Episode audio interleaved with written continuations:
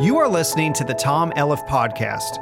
Tom Elliff pastored for 42 years and was also the president of the International Mission Board and the Southern Baptist Convention. He is the founder of Living Word Publications. Now, here is Tom Elliff. Ask if you will please to open your Bible to Galatians chapter 2. And of course, if you are visiting with us here this evening, I need to tell you that for the past several weeks and on into the next several weeks, we are studying one of the most remarkable books in all of the New Testament. That is the book of Galatians. Now, it is remarkable for several reasons, but there is one in particular to which uh, uh, I want to direct your attention this evening, and that is that the letter of Galatians is a letter to several churches as opposed to a letter to a specific church. We have Paul's letter to the Romans. And we have the uh, letter to the Ephesian Christians, the Christians in Ephesus, and we have two letters to the Christians in Corinth and so on. But now in Galatians, we have a letter that is written to several churches in the region of Galatia. The churches in Galatia had a particular problem. It was not unique to them, but it was pronounced in these churches. And that was that they had a tendency toward legalism, a return to the bondage of the law. And most specifically, they had a tremendous emphasis on the fact that unless you kept the law, there would be no way for you to be declared righteous as a believer in Christ. In fact, they even went so far as to say that in order to become a Christian, you first had to become a Jew. And they were very keen on this, so much so that uh, the Apostle Paul had to write them a letter in which he sternly rebuked them. And you'll remember in the first chapter of Galatians, he said, I am amazed that you have so soon fallen away from the faith that I delivered unto you. And so that is the issue in the churches of Galatia. We're thinking together in this series about our freedom in Christ, how to employ and enjoy our freedom in Christ. What I'd like for you to see this evening is that there are many things that we have in common with everyone. Now, that may seem like a very simple truth to you, but there is another side to that coin. Most of us, by our very nature, tend to distinguish ourselves from others. And sometimes there is bred a certain kind of haughtiness, an arrogance, a disdain for people who do not practice their faith the way we practice our faith, for people who do not live their lives the way we live our lives. Now, let me give you an example. I have a friend who some time ago uh, began to pray that the Lord would deliver him from a habit which had enslaved him for many, many years. As a matter of fact, uh, the physicians had told him that this habit would probably ultimately take his life. And there was so much evidence, uh, scientific evidence, that would corroborate this. Why, there, there was just no question about it. And so, with the encouragement of his physician, who had given him a not so good report, and with the encouragement of his family who couldn't stand his stinking habit anyway, and with the encouragement of some friends who had also made it through and were enjoying the fact that they had gained the victory, uh, my friend decided that he was going to buckle down and for once in his life, he was going to overcome this habit. He was going to conquer, he was going to win. Now, we prayed for him and he prayed, and uh, sure enough, after a period of time, a real wrestling match, he really did get the victory. That was amazing. I mean, he said, You know, all these years I've wrestled with this habit, and I'm so grateful to the Lord for giving me victory over this habit. But now I watched something take place in this man's life. I watched him as he began to have an absolute intolerance of anyone else who was caught in that habit. He would see them and he'd say, I can't believe that. How could they be so immature? Why, how in the world could a person, if they call themselves true believers, they ought not to do that, he'd say. And so finally I said to him, How long have you been calling yourself a believer in Christ? And he went back to his childhood when he received Christ as his Savior. And I said, Now, how long was it in your Christian pilgrimage before you gained victory over that particular habit? And he allowed us how it was almost 30 years. And I said, Isn't it interesting that now that you have gained the victory in a certain area, you have become so critical, so judgmental of other people who are ensnared with that habit to the extent that you say you don't see how they can really be believers in Christ and have a problem with that? He said, Well, Brother Tom, he said, That's just the way I feel. I said, Let me ask you a question. Do you reckon that any of those people who are still ensnared with that habit have one in an area where I happen to know you are still struggling? He said, Probably so. I said, Does that mean that you're not a Christian? And they are. And the lights begin to turn on in this man's brain. I was not saying that I condoned any habit which was as enslaving as that man's former habit and the habit of his friends whom he was, uh, uh of whom he was so critical. I was not condoning that. The Lord couldn't condone that. As a matter of fact, I do believe that people who are genuinely saved will come under heavy conviction of the Holy Spirit who will begin to confront them and challenge them and show them how they can win over any area of their life where there is some sin which has ensnared them. But what I was wanting my friend to see is that we move so easily to begin judging other people who happen to be wrestling in their experience with something we may have been wrestling with only a few months earlier, only a few years earlier. Or maybe God, in His grace and His mercy, delivered us from ever having to wrestle with that. Does that mean that you suddenly would consider the fact that you have earned your salvation because you're so much better than them? Now, the Apostle Paul is pointing out to the Christians in Galatia that there are many things that we have in common. And he was doing this because, you see, they were making a big difference between those who were Jews and those who were Gentiles. Now, you remember the Jews are and were then a chosen people of God. They were descendants of Abraham by virtue of his relationship with his wife Sarah. They were people who had received the principles and the promises of God.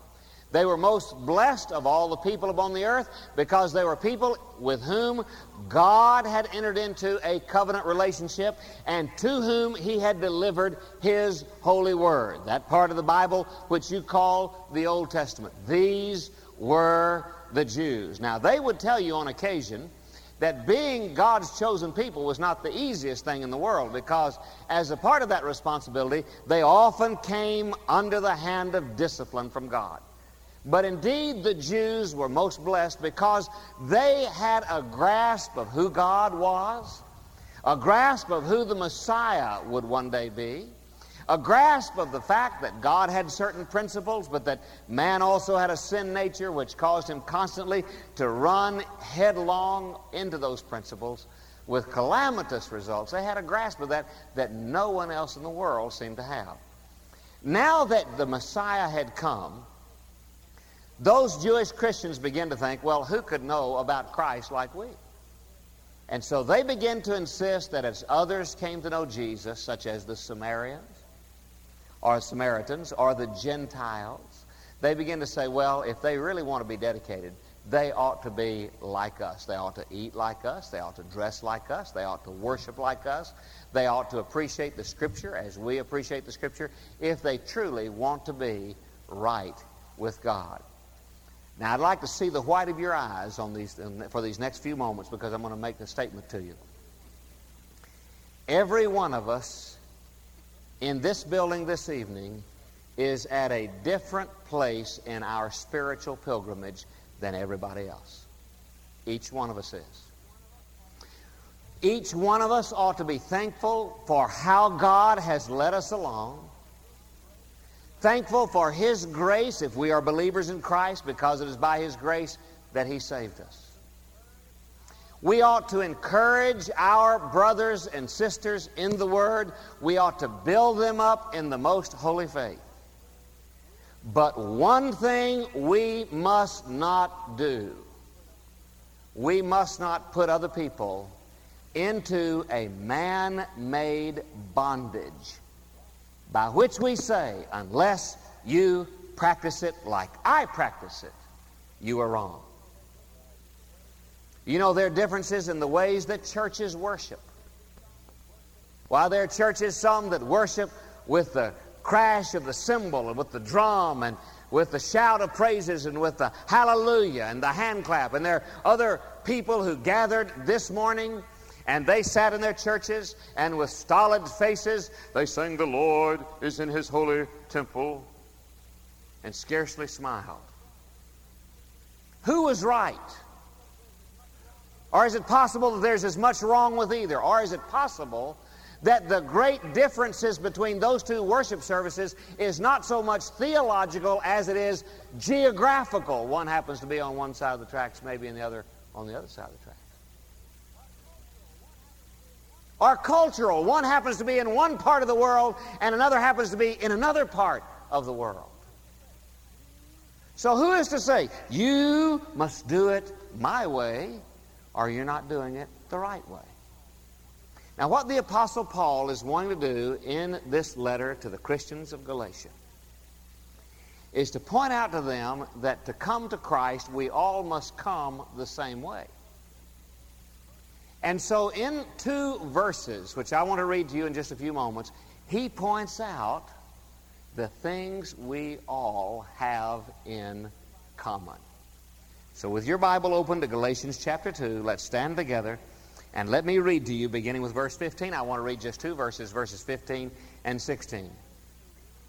Now, Paul, who, let me remind you, was a Jew's Jew. He made no bones about the fact that he met all the criteria and was more zealous in his faith than most anybody he had ever met as a Jew.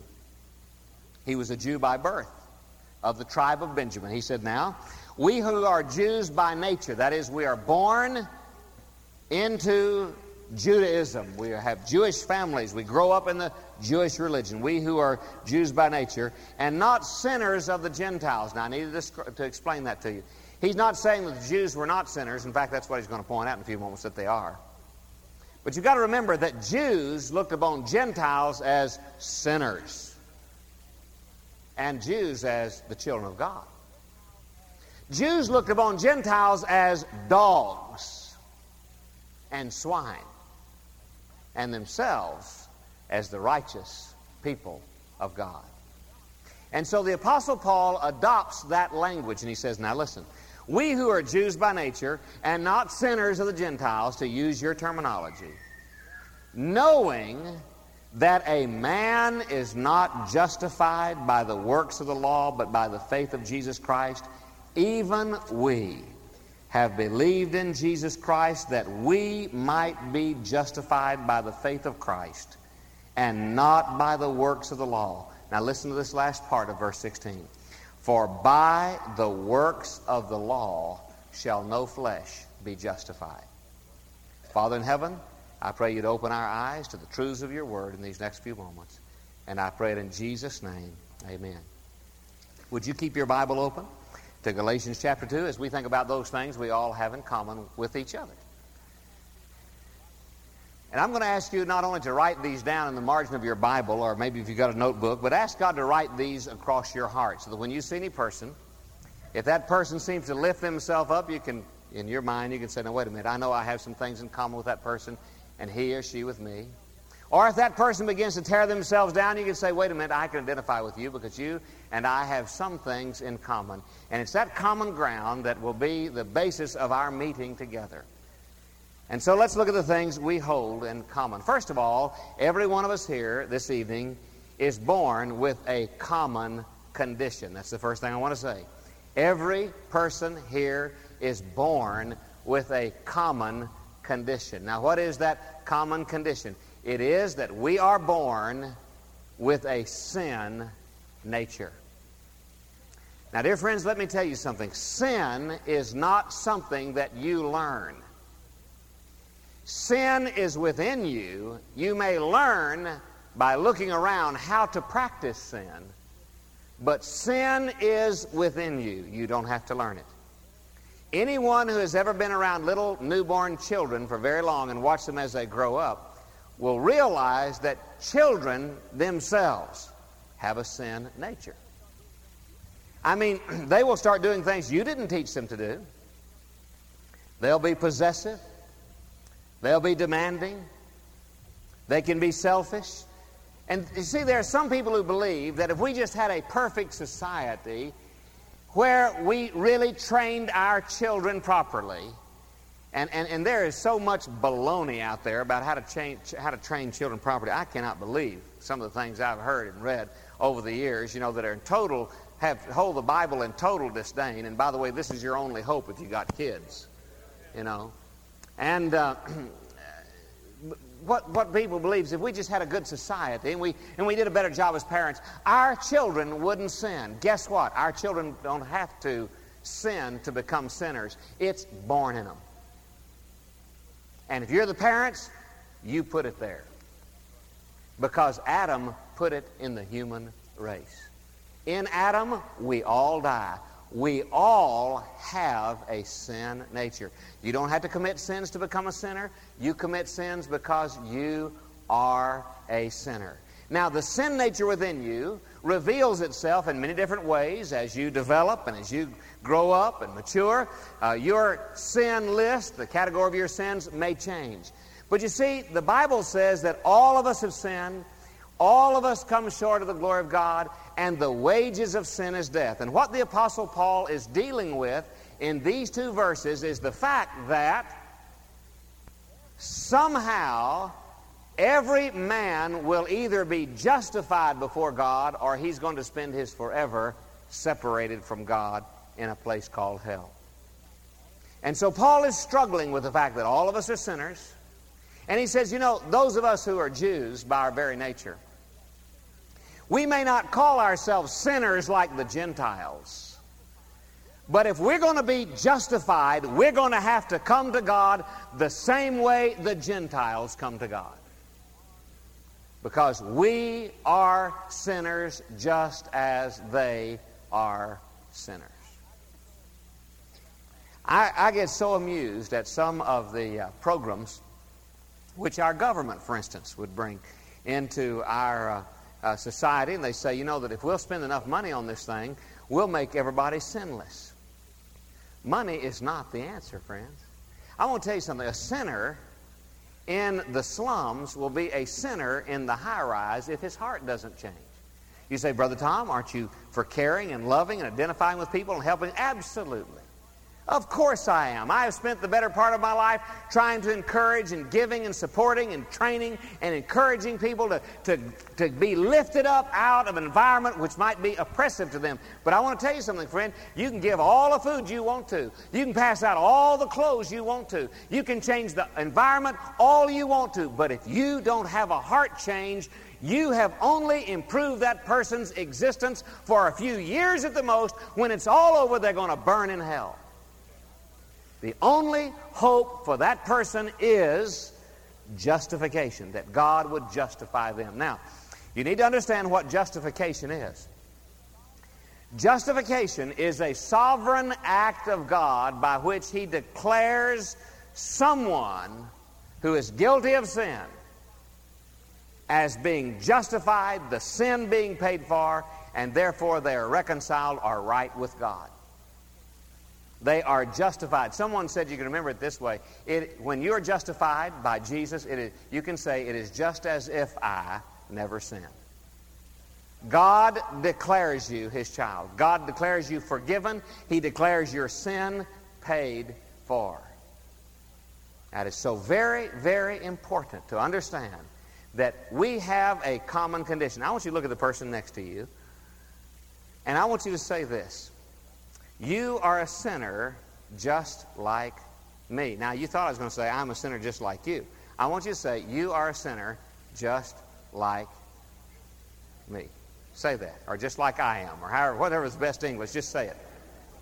Now, for those of you who are saying that's no surprise to me, just, just say that. You're a sinner just like me. Just like I am. You're a sinner. That's one thing we all have in common. You and I have that in common. You have that in common with everybody who ever walked the face of the earth, save the Lord Jesus. It is our common condition. Do you know why one of these days there's going to be a 1,000 year reign of Christ on this earth that we call the millennium? I think there is one major reason that we're going to have a millennial reign, a 1,000 year reign of Christ. I believe it is because there will still be some people on the face of this earth who will say, well, if we could just have a perfect society and the right kind of government and the right kind of behavior on the part of people, why, there will be no sin. You know, these are the people that live on the hypothetical desert island with the hypothetical baby dropping out of the hypothetical airplane and growing up hypothetically with no sin. They say, well, there, there'd just be no sin if he could just fall into a perfect society. So you know what's going to happen? After that great battle at the Valley of Armageddon, after that great battle when Satan is judged and cast in the pit, he's only cast there, the Bible says in Revelation, for a thousand years. Christ will sit on a throne in Jerusalem, and we will have a perfect society on this earth for 1,000 years. But you know what? There will be sinners and sin on this earth. For at the end of that thousand years, when Satan is loose, the Bible says he will gather a great army of people whose hearts are unchanged. They are still unbent, unbowed before God, and they will still mount a great war against Jerusalem. They will prove the fact that given the most perfect society you could ever imagine for a thousand years, reformation is not the same as regeneration. Now, that will be proved at the end of the millennium that man cannot reform his way into heaven because man has a sin nature. That's the last great question I think that will be answered by the Lord on this earth by the millennium. The great question is this Would man in a better society be a better man? And the answer is no, because he is a sinner in his heart. We have a common condition. We're all sinners. Now, the thing about it is, you see, there's some people who, who are all bent out of shape over how much they've sinned they think some people are big sinners and some people are little sinners, and they're always the little sinner. You know, well, you know, I, I do a few things wrong, but I don't do a lot of things wrong. You know, those are the sin, those are the really wicked people. I mean, they're the ones that are responsible for the mess that this world is in. These really wicked people. Did you know something? As far as God is concerned, you are as wicked as Judas or Adolf Hitler you are as wicked as Idi Amin or as Saddam Hussein. You stand no more chance than they, apart from the justification of Christ, of spending a forever in heaven instead of hell. Because the Bible says we're all sinners. It doesn't make a difference whether you miss heaven by a split second or by a million years, by half an inch or by 10 miles. If you miss it, you miss it. And all of us have sinned, and all of us have come short of the glory of God, the Bible says. Boy, that's hard to imagine, isn't it? You say you mean I would be spending my forever in hell with a Saddam Hussein or, or with a, a person like Adolf Hitler or somebody like that? Do you really mean that? That's what the Bible says. You're not dealing with Tom Elliff on that, you're dealing with the Scripture. For everyone who rejects Jesus will be cast into the lake that burns with fire and brimstone forever. That's where the devil is. He's not king of hell. Hell is first and foremost a place of punishment for him. You will spend your forever there because, apart from Christ, you see, there's no other way. That's our common condition. Now, that brings me to a second thing that we hold in common with each other, so we, none of us are going to brag about uh, anybody but Jesus tonight when this is over. Because we have a common condition, we must reach a common conclusion. What is that common conclusion? Sinful man cannot justify himself by any of his works. Look with me, if you will, please, at verse 16, the first part. Knowing that a man is not justified by the works of the law. Look at the very last part of that verse. For by the works of the law shall no flesh be justified. Now look up here for a moment. What was happening down there in the city, in, the, in Galatia, in the region of Galatia, in those churches? Was that these people who had trusted in Jesus to save them, repented of their sins and turned to Christ, these people were now coming back and they were placing, listen to this, greater value in keeping the law than in trusting Christ. Now, let me just tell you, we, we really, down inside our hearts, when a person is born again, they have a new appreciation for the Scripture. And sometimes a person who's lived a wicked life and they receive Christ by faith as Savior and they start saying, uh, well, let me give you an example. I talked uh, some years ago with a young couple who had a, a little child who's about, oh, four or five years of age. And the problem was they were just hard on that child. Now, I'm not talking about the kind of hard that a parent ought to be. You're not going to, the Bible says that you're not going to kill your child when you discipline them if you discipline them right, and the Bible even tells you how to do that. And that you ought to do it as often as it's needed. You ought to be consistent. You ought to be effective. There are right ways of discipline. I'm not talking about that. I'm just talking about the fact that they were raising in their home a zombie. I mean, this child was afraid of his shadow. This child, it was obvious this child was not enjoying life. And so I, I, asked these parents, I said, in fact, I thought there was something really either emotionally or physically or mentally wrong with the child. Because the child just didn't function. Just, I mean, this child would just come in and just, you know, totally unlike a, a just whipped down, just beat down. And so I took an occasion to talk with parents. And uh, we, were, we were sitting in their home. And uh, the child had been told to go outside and stay out there. And he was just outside. You could just see him outside. He was just out there staying. And we began to visit about this. And I, I said, you know, uh, tell me, you know, is there a problem here and so forth? And I said, you know, it just seems like your child just obviously doesn't give you any problem. And they said, no, not our son. And I said, but, but is he really enjoying life and everything?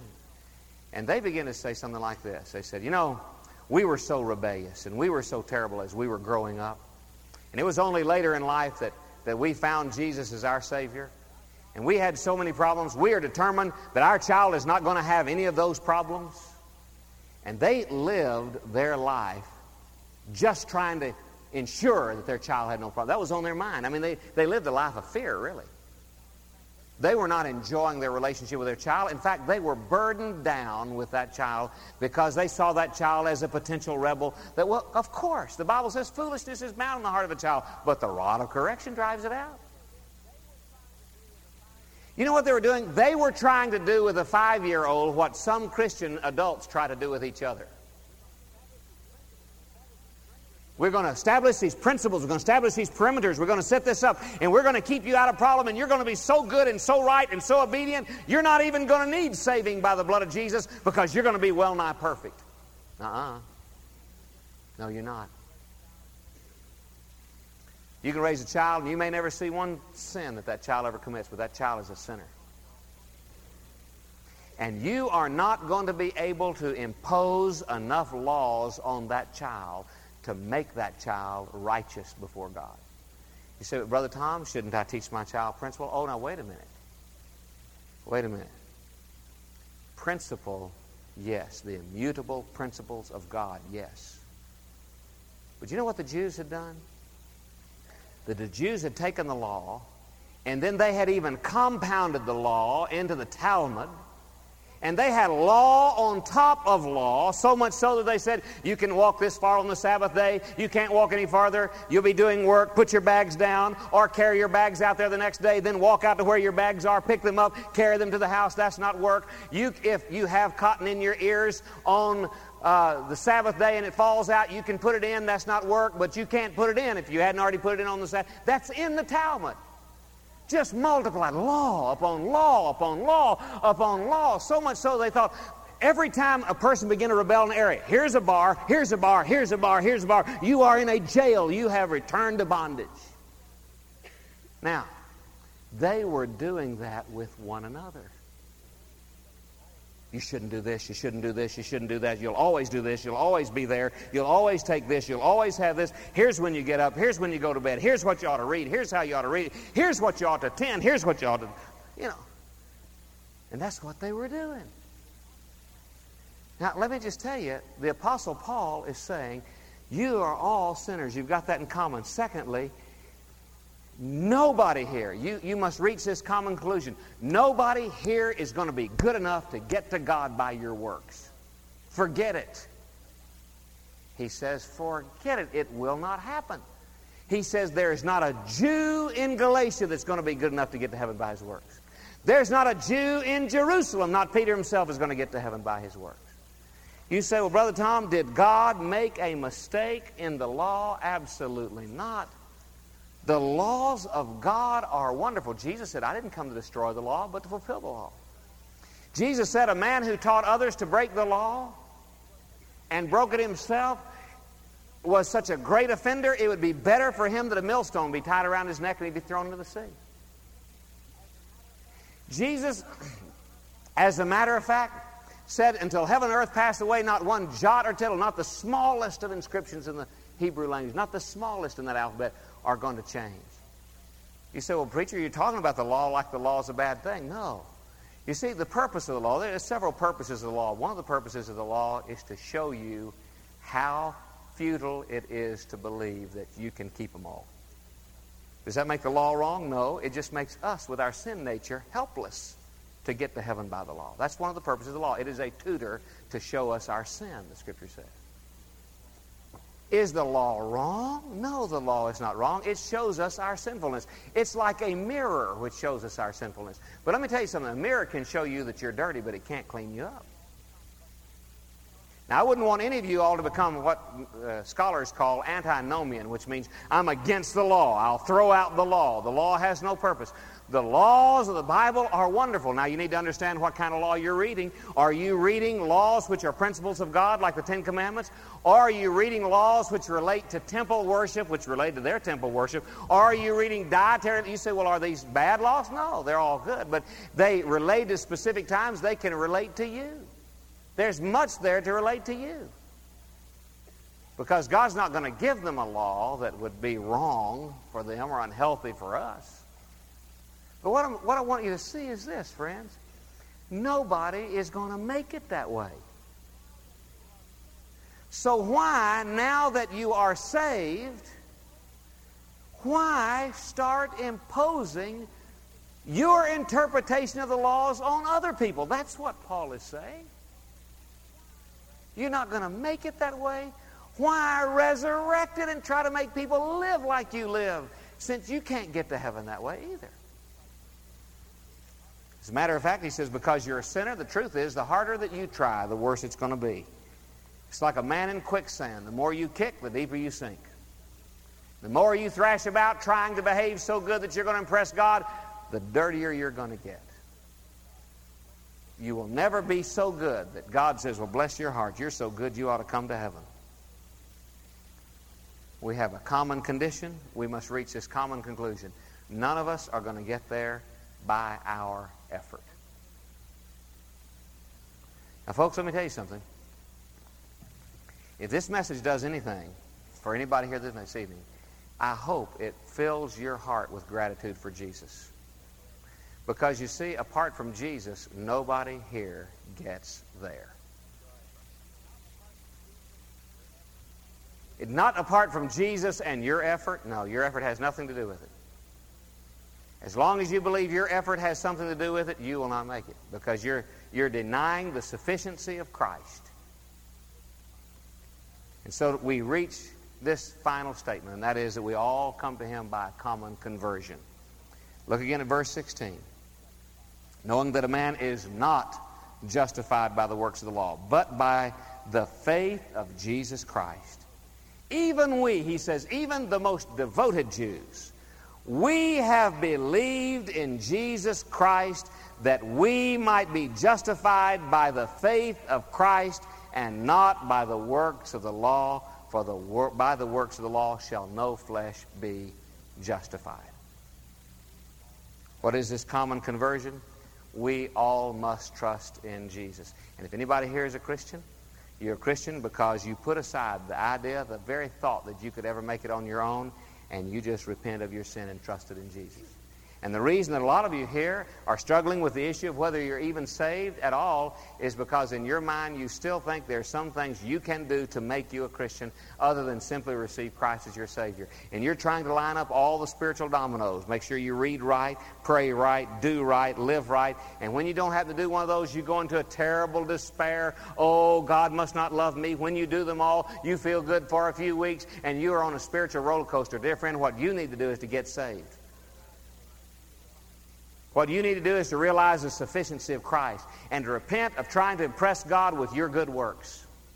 And let God come in and impress you with how He can change your nature, write the law on your heart, so that with your new nature you will desire to keep the law as you keep your eyes focused on the Lord Jesus Christ. When I was uh, in college, we had a lunch line, and you had to have a meal ticket to go through the lunch line. And there were signs all up and down the the cafeteria line says you cannot come through if you do not have your meal ticket with you. My meal ticket number, if I'm not mistaken, was number 307. In fact, I'm sure that's what it was, 307. I remember a meal ticket number, friend. I'll just tell you that.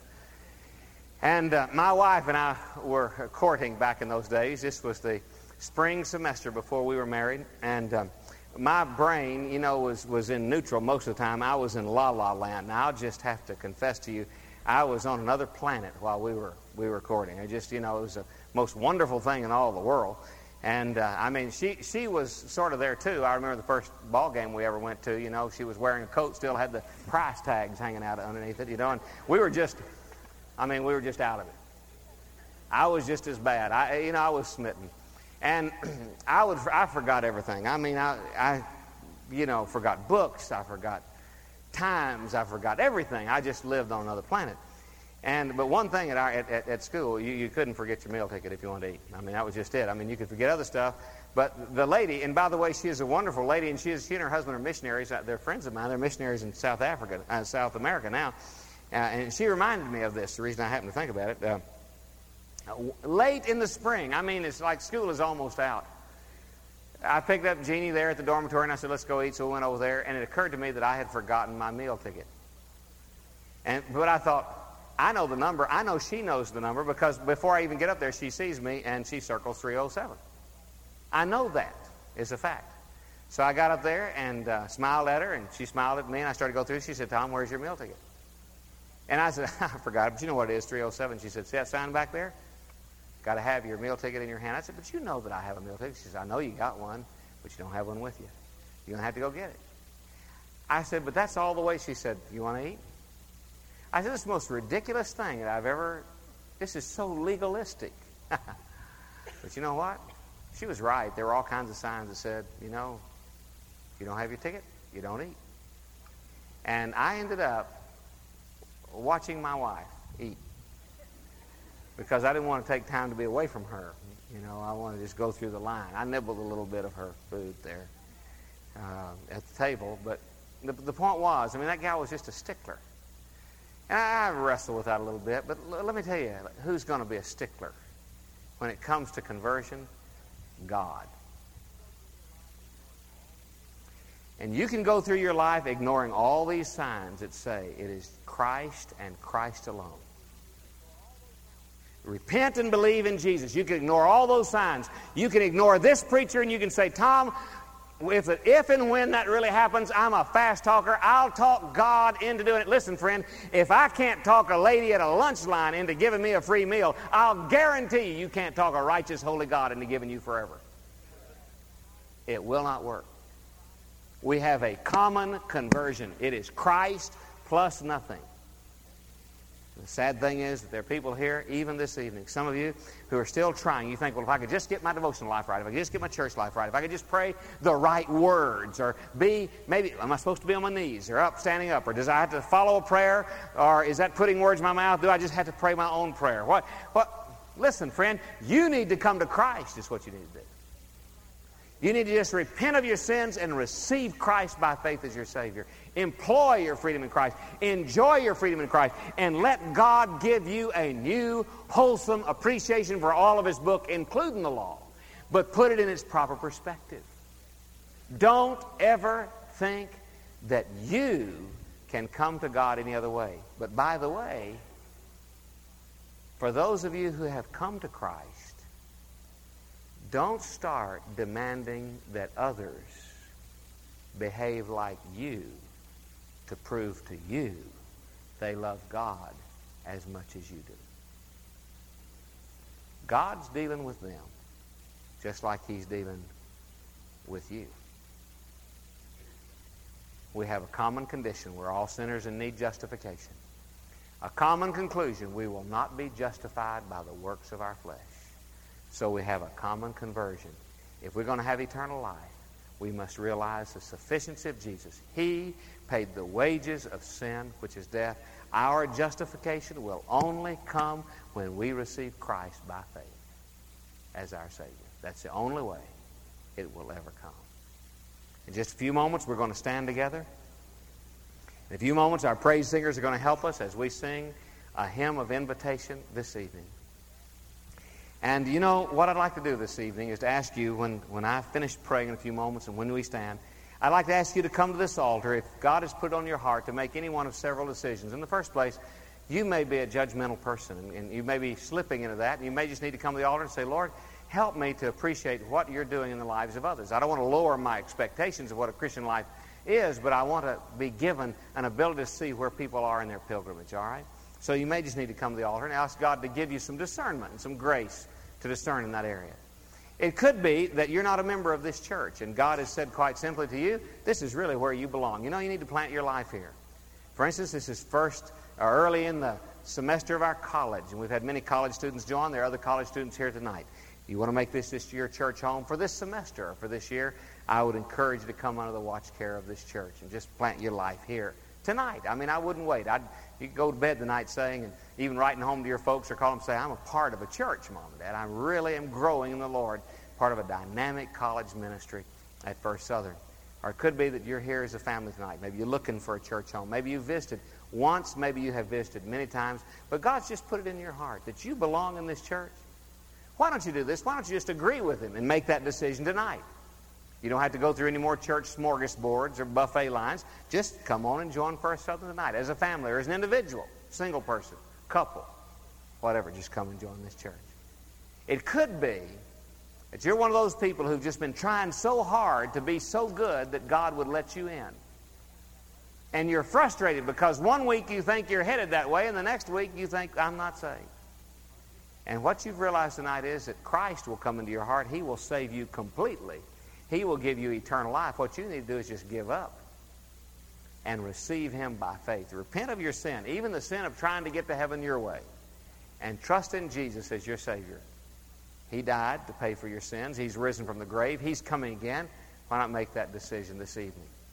And I would urge you to do so. If you've made a decision in one of our earlier services, joined this church, been baptized, and we've not introduced you, I'm going to ask you to come on the very first stanza and be seated over here to my left and to your right so that we can let you meet your new church family tonight. So many people will be coming to this altar, and I urge you to join with them. And we're going to sing a very simple chorus. I have decided to follow the law. No, I've decided to follow Jesus. No turning back. No turning back. I'm giving my life to Jesus, all right? And so that's what we're going to be singing in just a few moments. Heads are bowed and eyes are closed. Father in heaven, my prayer is that right now you'll bring to this altar each person, every person who would agree with you on your plan for their life, whether it be part of this church, uh, for the rest of their life, for part of their life while they're here at school, whether it be to be a part of this church, to minister and to receive ministry, or whether it be to come to receive Christ as Savior and Lord, Master of their lives.